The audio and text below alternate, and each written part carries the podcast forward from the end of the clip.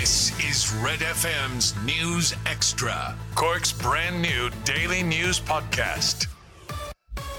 It's Friday, and Cork's Red FM is celebrating its 20th birthday today. I'm Lana O'Connor with Red FM's news podcast. Women in Cork say the cold reality is they're always aware they could be followed while going out about their lives.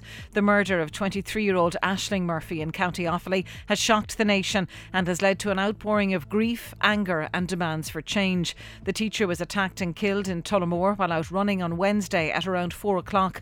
A number of groups have organised vigils to commemorate the life of the young woman and call for an end to gender based violence, including a gathering on Grand Parade in Cork City tomorrow at 2. These women in the city told Red FM News that they don't feel safe being out on their own, particularly at night. I wouldn't go out at dark, especially around Cork anyway. I, it's way too unsafe. You'd be watching your back around and on the way off the road, it definitely would feel like it. Walking the streets late at night, I'd never ever dream of doing it by myself because my sister as well. Uh, she's in college and recently, like she was followed home once, and like you know, it's it is like terrifying, you know. No, I wouldn't go out on my own after today. Definitely not.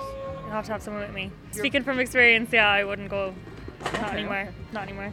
Inquiries are continuing into the death of Ashling Murphy, with Gardaí shifting their attention to a bicycle believed to be linked to the incident. A man who was arrested yesterday and questioned about the fatal attack on the 23 year old has been eliminated as a suspect. Gardaí are appealing to the public to share any information on a black Falcon Storm mountain bike with distinctive yellow green front forks and straight handlebars. Frank Kelly is the retired principal of Durrow National School, where Ashling taught. He says the local children have been remembering their teacher. I asked the children, what was Miss Murphy like? And um, they said, well, if you got something wrong, she wouldn't give out to you. She'd just show you how to do it again. And I suppose that summed up. That summed up this lovely girl we had who was full of the joys of life, uh, goodness that she gave to everybody she touched. New rules around close contacts and testing come into effect today. Among the changes, people who've had a booster and don't have symptoms no longer need to self isolate.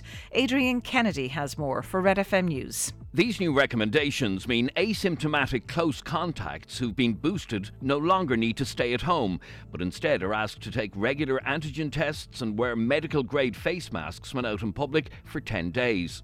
Close contacts who've not received a booster vaccine will have to restrict their movements for seven days, while those who contract COVID 19 will now have to isolate for seven rather than 10 days. Also from today, people who test positive on an antigen test can upload their result and list their close contacts through the HSE's website. The HSE says in order to ensure misuse is limited, anyone wishing to obtain a recovery cert will need to get a PCR test or professionally administered antigen test. Get Red FM's News Extra at redextra.ie and check out our other podcasts. Starting with rugby, Munster away to Castres tonight in Pool B of the European Champions Cup. The French side have six positive COVID cases in the squad, but the game is not in jeopardy. Head coach Johan van Graan says Munster will need to impose their game plan on the opposition. This will be a big battle. It'll definitely be a physical battle. The maul, the scrum, uh, the breakdown, the way they use their nines in phase play from a defensive point of view, chasing your nine. So you know they are they are very comfortable with the way they play. They don't play a lot of rugby in their own half. They kind of invite you to play in your own half. Kickoff there is 8 pm Irish time. In tennis, war number one, Novak Djokovic is to be deported from Australia after having his visa cancelled by the Australian government. Australian Immigration Minister Alex Hawke made the decision on health and good order grounds. Unless Djokovic's legal team can find a successful injunction, the Serb will fly home and not defend his Australian Open title next week. In Gaelic games, UCC and Cork go head to head in the Canon O'Brien Cup at the Mardyke this evening. Throw in there is at 7pm. Mark Keane is set to feature for the Cork Hurlers this evening after it was revealed yesterday that the Ballygiblin clubman wouldn't be returning to AFL side Collingwood.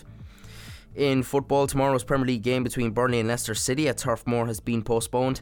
Burnley don't have enough players to fulfil the fixture due to COVID 19 cases and injuries. And finally, in snooker, Judd Trump takes on Kyren Wilson this afternoon for a spot in the semi final of the Masters in London. I'm Aidan, that's the Sport Cork's Red FM. Get Red FM's News Extra at redextra.ie and check out our other podcasts.